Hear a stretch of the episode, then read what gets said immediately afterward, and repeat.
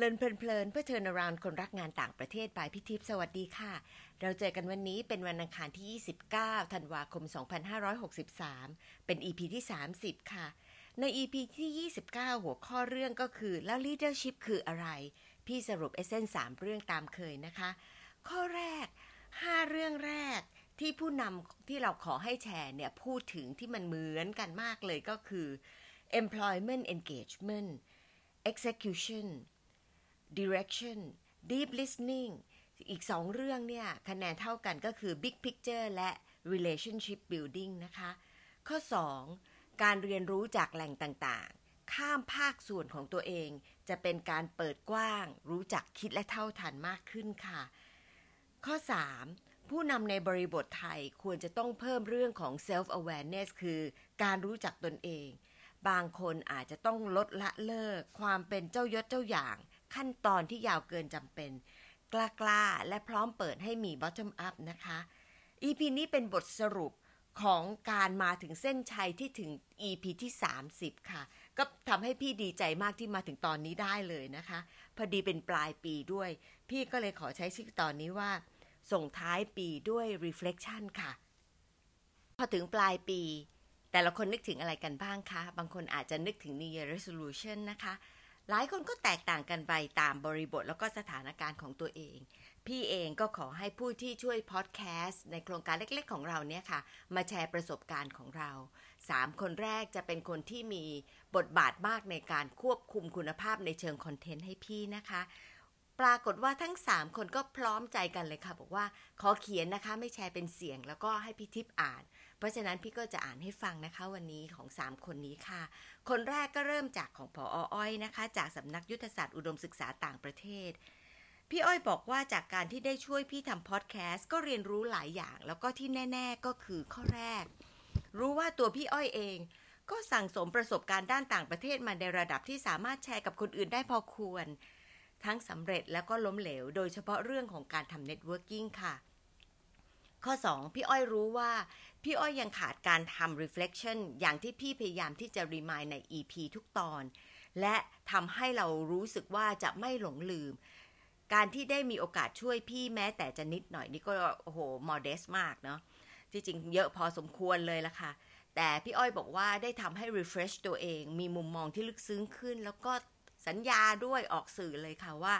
ตอนนี้ต่อจากนี้จะพยายามพูดคุยกับตัวเองมากขึ้น จะได้เห็นทั้งสิ่งที่ดีแล้วก็สิ่งที่ต้องปรับปรุงนะคะ ข้อ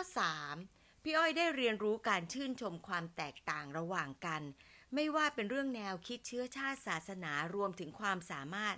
และรากเหง้าของแต่ละคนทำให้การทำงานด้านต่างประเทศสวยงาม แล้วก็เกิดผลประโยชน์อย่างแท้จริงค่ะ ข้อ 4. พี่อ้อยเห็นว่า ได้เรียนรู้ว่าทุกคนมีเป้าหมาย มี passion แล้วก็การไปถึงเป้าหมายนั้นไม่ง่ายเลย เพียงแต่ว่าต้องไม่ย่อท้อหรือถอดใจกลางทาง พูดถึงว่าเบื้องหลังการถ่ายทำของพอดแคสต์ของพี่ที่ได้ฟังแค่ 10-15 นาที พอเห็นลึกซึ้งไปก็จะเห็นความตั้งใจในการกลั่นกรองคำแล้วก็ความคิด แล้วก็การสื่อสารออกมาให้ผู้ฟังได้เพลิดเพลิน แล้วก็ได้ความรู้ไปพร้อมๆกัน ทั้งๆทที่จริงแล้วมีข้อจำกัดในหลาย ๆ เรื่อง ไม่ว่าจะเป็นเรื่องของเทคนิค sensitivity ของเรื่องที่จะนำเสนอ การเขียนบท การแก้ไขบทพูดที่บันทึกเสียงแล้วเป็นต้น ขอบคุณอ้อยนะคะ คนที่ช่วยคอมเมนต์ในเรื่องของคอนเทนต์นะคะ ก็คือพี่ปูนค่ะ Outreach Officer ของ Fulbright Thailand พี่ปูน reflect ว่าการที่มีส่วนร่วม ในการทำ Learn เพลินๆนอกจากความรู้จากเนื้อหาในแต่ละ EP แล้วก็รีเฟล็กแล้ว ก็มีผลพลอยได้ตามมาอีก4หอย่างเท่าที่นึกออกในตอนนั้นนะคะ อย่างแรกก็คือ ย้ำความเชื่อว่าเราสามารถที่จะเริ่มอะไรใหม่ ๆ ได้เสมอ ไม่ว่าจะอยู่ในช่วงชีวิตไหนอันนี้หมายถึงพี่เลยใช่ไหมคะ คือช่วงเกษียณเนี่ยแหละค่ะพี่ปูนบอกว่าถือว่าเป็นคนโชคดีที่เกิดในยุคนี้ อยากทำอะไรอยากเรียนรู้อะไรส่วนใหญ่ก็ทำได้เลยไม่ต้องรอเกิดใหม่ เพราะว่ามีรีซอสแล้วก็มีเครื่องมือพร้อมเลยค่ะ อย่างที่สองการที่จะทำอะไรให้ได้ดีต้องเตรียมตัว แล้วก็มีการวางแผนอย่างเป็นระบบค่ะ พี่ปูนบอกว่าพี่มีการวางแผนว่าช่วงไหนจะเน้นเรื่องอะไร โดยเฉพาะเรื่อง leadership นี่แหละค่ะ มีการเขียนสคริปต์ล่วงหน้า 2 EP เป็นอย่างน้อย แก้แล้วแก้อีกอันนี้ใช่เลยนะคะ ออัดเสียงรอบแรกได้คอมเมนต์มาก็ต้องแก้สิคะ แต่ส่วนใหญ่ที่แก้นั้นก็จะเป็นเนื้อหาที่น่าจะปรับให้ครอบคลุมและรอบด้านมากขึ้น ไม่ใช่เรื่องเทคนิคซึ่งอาจจะสะดุดบ้าง เว้นนานบ้าง แต่ก็เป็นธรรมชาติดีค่ะ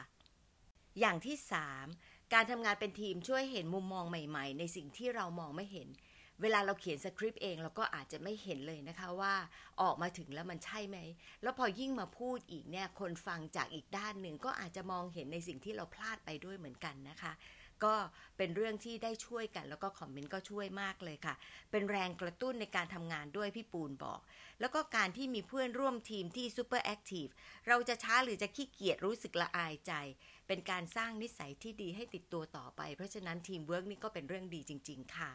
อย่างที่ 4 ก็คือ ฝึกทักษะการอ่านและฟังแบบตั้งใจจับประเด็น คือเวลาอ่านสคริปต์หรือฟังเทปแรก ต้องตั้งใจมากเนื่องจากปกติ พี่ปูนบอกค่ะว่าตัวเองเป็นคนเลื่อนลอย ต้องใช้สมาธิสูง เพราะต้องส่งการบ้านให้พี่ค่ะ อย่างสุดท้ายคือ ยังมีเรื่องเรียนรู้อีกเยอะมากและพอฟังไปคิดตามไปก็ได้ไอเดียใหม่ ๆ ได้คำถามใหม่ ๆ หรือบางเรื่องคิดว่า ฟังมาเยอะแล้วเช่นเรื่อง diversity ซึ่งเป็นเรื่องที่ฟูไบรท์เน้นมาก แต่ยังมีประเด็นใหม่ๆ ที่เกี่ยวข้องกับ diversity ให้เรียนรู้อีกเยอะแยะ สรุปว่าเรินเพลินๆทำให้พี่ปูนได้ทั้งความรู้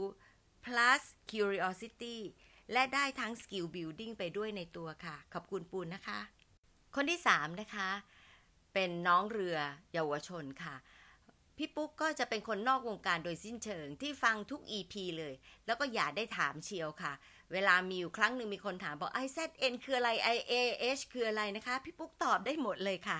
วันนี้พี่ปุ๊กก็มาแชร์แบบนี้นะคะ มุมมองของปุ๊กคือสิ่งที่ได้จากการฟังพอดแคสต์เลินเพลินๆของพี่ทิพย์มีมากมายเลยค่ะ ถึงแม้ไม่ได้เป็นคนวิเทศ นั่นนะสิคะทำได้แล้วก็ อธิบายได้นะคะ แต่ก็สามารถจะเอาสิ่งที่ฟังมาปรับใช้ได้เช่นกันค่ะ จะขอพูดสิ่งที่ประทับใจ 3 เรื่องใหญ่ ๆ แล้วก็วงเล็บไว้ว่า The Magic of Three จากพอดแคสต์ดังนี้นะคะ ข้อแรกได้ความรู้ต่างๆ จากแต่ละ EP แล้วก็ที่ชอบมากๆ คือ harassment ที่มีความละเอียดอ่อนอย่างที่นึกไม่ถึง เรื่องการเป็น MC moderator ก็ให้เทคนิคแล้วก็เกร็ดเล็กเกร็ดน้อยที่น่าสนใจมาก ล่าสุด Leadership Series ก็ได้ฟังมุมมองจากคนหลายเพศหลายวัยหลายอาชีพ เห็นความหลากหลายทางความคิดดีค่ะ ข้อ 2 ได้เห็นวิธีการทำพอดแคสต์ในส่วนที่ไม่ใช่เทคนิค ซึ่งดูเหมือนไม่ยากแต่ก็ไม่ง่าย โดยเฉพาะการหาท็อปิกที่จะพูดให้ได้น่าสนใจ ยิ่งถ้าพิถีพิถันในข้อมูลแบบพี่ทิพย์ด้วยจริงโหก็คงต้องทำด้วยใจรักจริง ๆ ข้อ 3 ที่ประทับใจที่สุดคือความแอคทีฟของพี่ทิพย์ที่ไม่เคยหยุดนิ่งในการทำอะไรใหม่ ๆ ถึงแม้การทำพอดแคสต์ต้องใช้เวลาและแรงงานมาก จนหลายครั้งพี่ทิพย์บอกว่าไม่น่าหาเรื่องเลย แต่พี่ทิพย์ก็สนุกในการทำแล้วก็มีความสุขในการแบ่งปันความรู้ให้น้องๆ จริง ๆ ใช่เลยค่ะ เพราะว่าโครงการนี้บางครั้งพี่ก็เขียนเขียนแล้วก็พูดเองว่าไม่น่าหาเรื่องเลย แต่ว่าเขาทำมาถึง EP ที่ 30 ชิวนะคะ อยากให้คนฟังพอดแคสต์เลินเพลินๆกันเยอะๆ เพราะหลายอย่างเป็นเกล็ดความรู้ที่หาฟังยากไม่เหมือนใครดีค่ะ ขอบคุณปุ๊กนะคะ แล้วก็ขอบคุณทั้ง 3 คนเลยค่ะ ที่แบ่งปันในแง่ของมุมมองของตัวเอง พี่ให้โจทย์ว่า reflect อะไรก็ได้ คิดอย่างเสรีเลย อย่างพี่อ้อยก็กลับไปมองว่าเออที่จริงตัวเองมีประสบการณ์หลายเรื่องที่แบ่งปันได้ พี่ปูนก็รู้เลยว่าเพิ่ม curiosity พร้อมกับทักษะบางด้าน ข้างพี่ปุ๊กพี่ก็ขำนะคะ ที่พูดถึง Magic of Three ตั้งใจฟังจริงแล้วเอามาใช้ แถมยังโฆษณาให้เลินเพลินๆซะอีก ขอบคุณทั้ง 3 คนอีกครั้งนะคะ น้องๆ คะ การเรียนรู้มุมมองจากมุมที่เราถนัดแถมมุมมองของคนอื่นด้วย จะฝึกให้เราคิดย้อนกลับเป็นการเรียนรู้ที่สนุก แล้วก็อยากให้ทำต่อเนื่อง เพราะว่า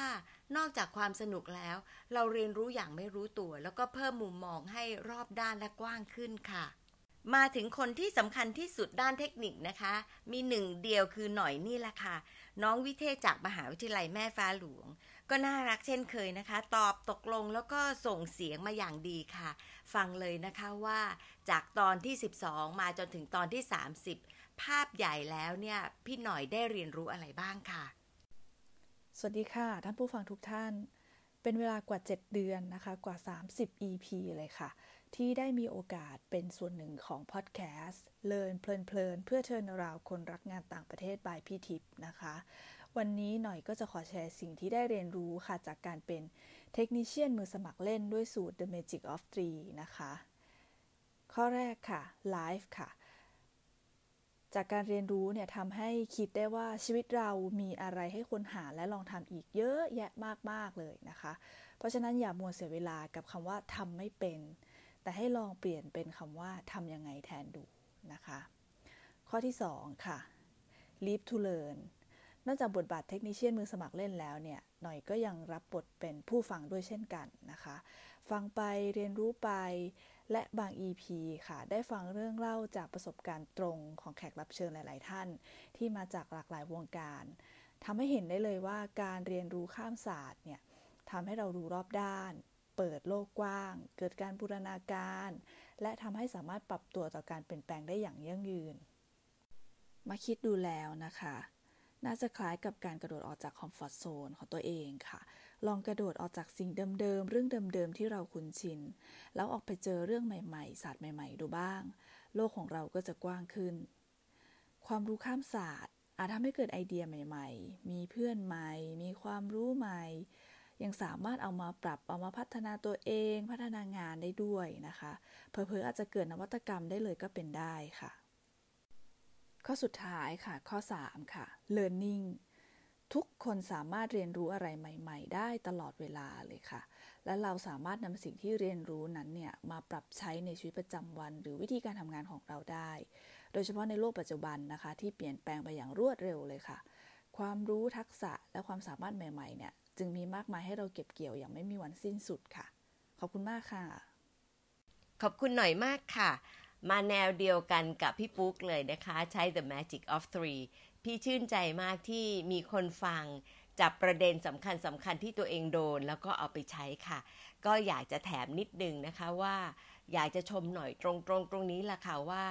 การที่เป็น honorary technician ไม่ใช่เฉพาะทำหน้าที่ของตัวเอง แต่หน่อยเองก็ได้เอาไปฟัง เอาไปปรับใช้ แล้วก็ยังส่ง reflection บางทีมาให้พี่อ่านด้วย ก็ทำให้รู้สึกว่าทำให้น้องคนหนึ่งได้เกิดการเรียนรู้ด้วยตัวเอง แล้วก็การฟังครั้งนี้ กลับกลายเป็นตัว L ตัวที่ 4 ที่พี่อยากจะเพิ่มให้ค่ะ ก็คือ labor of love ค่ะ คือทำด้วยความรักจริง ๆ ขอบคุณมากเลยนะคะ ในส่วนของพี่นะคะ พี่ก็จะ reflect ว่า ย้อนมองดูไปพี่มีทักษะอะไรเพิ่มขึ้นในปีนี้ค่ะ เรื่องเด่นจริงๆก็คงจะไม่พ้นเรื่องของการทำพอดแคสต์นี่แหละนะคะ curve ของการเรียนพุ่งกระฉูดมากที่สุดเลยค่ะ เป็นการออกจากสบาย box ของพี่อย่างมาก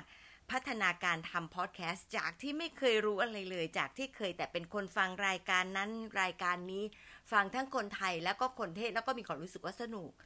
พอกลับบทบาทเป็นคนที่จะต้องทำที่จะต้องคิดต้องปรับแล้วก็ลงเสียง พอมีคอมเมนต์จากทีมงานเล็ก ๆ ก็ไปอัดเสียงใหม่ให้แน่ใจว่า ไม่มีอะไรที่จะ sensitive จุดนี้พี่แคร์มากที่สุดเลยล่ะค่ะ บางครั้งก็ต้องสารภาพเหมือนกันนะคะจากกับพี่ๆทั้งสามคนว่า พอถูกท้วงจากคนหนึ่งพี่ก็ยังขี้เกียจปรับเนาะพออีกคนท้วงที่เดียวกันนะอยู่ไม่รอดแล้วค่ะ ปรับแทบไม่ทัน ถือว่าเป็นการเพิ่มบทเรียนสืบเนื่องค่ะว่า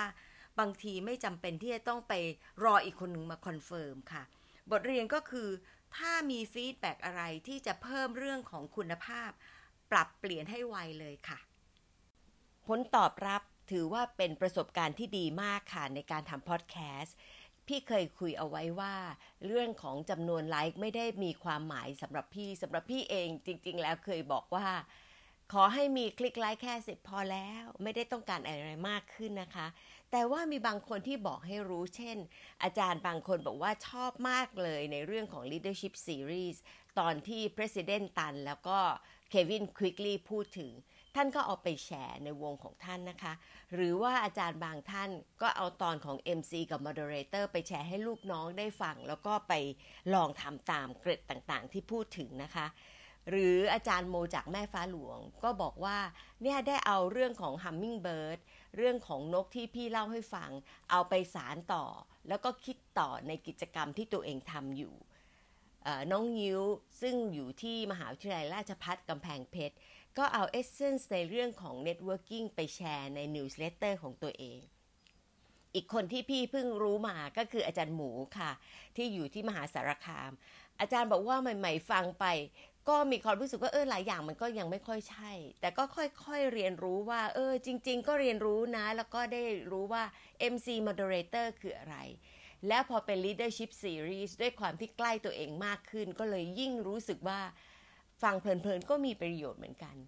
เรื่องของฟีดแบ็พวกนี้ล่ะค่ะ มันมีความหมายมากต่อคนที่ทำพอดแคสต์เพื่อที่จะพัฒนาปรับปรุงแล้วก็ทำต่อๆไปค่ะ ก็ขอบคุณทุกท่านเหมือนกันนะคะ ในเชิงของเทคนิคพี่ก็ไม่เทคนิคสุดขีดนะคะ ก็ขอบคุณพี่หน่อยอย่างแรงนะคะ มีหลายครั้งที่พี่ก็จะบอกไปบอกเออเขามีคอมเมนต์มาเนาะจิงโก้ดังไปพี่พูดค่อยไป พี่ก็จะต้องปรับเสียงบ้าง แล้วก็ทางพี่หน่อยก็ต้องปรับเสียงในเรื่องของตอนต้น แล้วก็ระหว่างกลางและระหว่างท้าย ในที่สุดหลังๆ คนก็ฟีดแบ็เรื่องนี้น้อยลงนะคะ แสดงว่าเราก็ปรับได้ในระดับหนึ่งค่ะออย่างที่พี่ก็จะช่วยฟังว่า แขกรับเชิญนั้นอาจจะต้องปรับหรือไม่อย่างไร แล้วก็ตัวเองเหมือนกันนะคะ พอต้องซ่อมเสียงเนี่ยในภาวะที่มันไม่เหมือนเดิมมันไม่ได้อยู่ในวันซิตติ้งมันก็คงจะต้องพยายามที่จะให้ได้ในระดับเสียงที่ไม่แตกต่างกันจนเกินไปค่ะ มันมันชัดเลยนะคะว่า บทเรียนในการทำพอดแคสต์ ทักษะที่ได้มา มันทำให้เกิดบทเรียนเยอะขึ้นเลยค่ะว่าเรายังขาดทักษะอีกเยอะแล้วก็ต้องเรียนรู้ แล้วก็อาจจะต้องลงทุนกับเครื่องเสียงด้วย เพราะว่าที่ใช้อยู่เนี่ยเบมากๆ ใครเห็นจะต้องขำกลิ้งแน่ ๆ ค่ะ พี่ถือโอกาสนี้เลยนะคะ ขอบคุณทีมงานเล็ก ๆ ของพี่ทุกคนเลยค่ะ พี่อ้อย พี่ปูน พี่ปุ๊ก แล้วก็พี่หน่อยค่ะแล้วก็ขอบคุณทุกทุกคนที่แบ่งเวลาไปรวบรวมความคิดแล้วก็อัดเสียงส่งมาให้ ทุกฟีดแบ็ที่บอกมานะคะ ใครจะติติงหรือชมหรือเสนอหัวข้อที่อยากให้แชร์ ก็ยินดีรับเต็มที่เลยค่ะ มา reflect กันส่งท้ายปีค่ะ ถ้าเป็นเจ้าประจำของ podcast เลินเพลินก็อาจจะ reflect ได้นะคะว่า เรียนรู้อะไรบ้างที่ยังจำได้ดีอยู่ค่ะ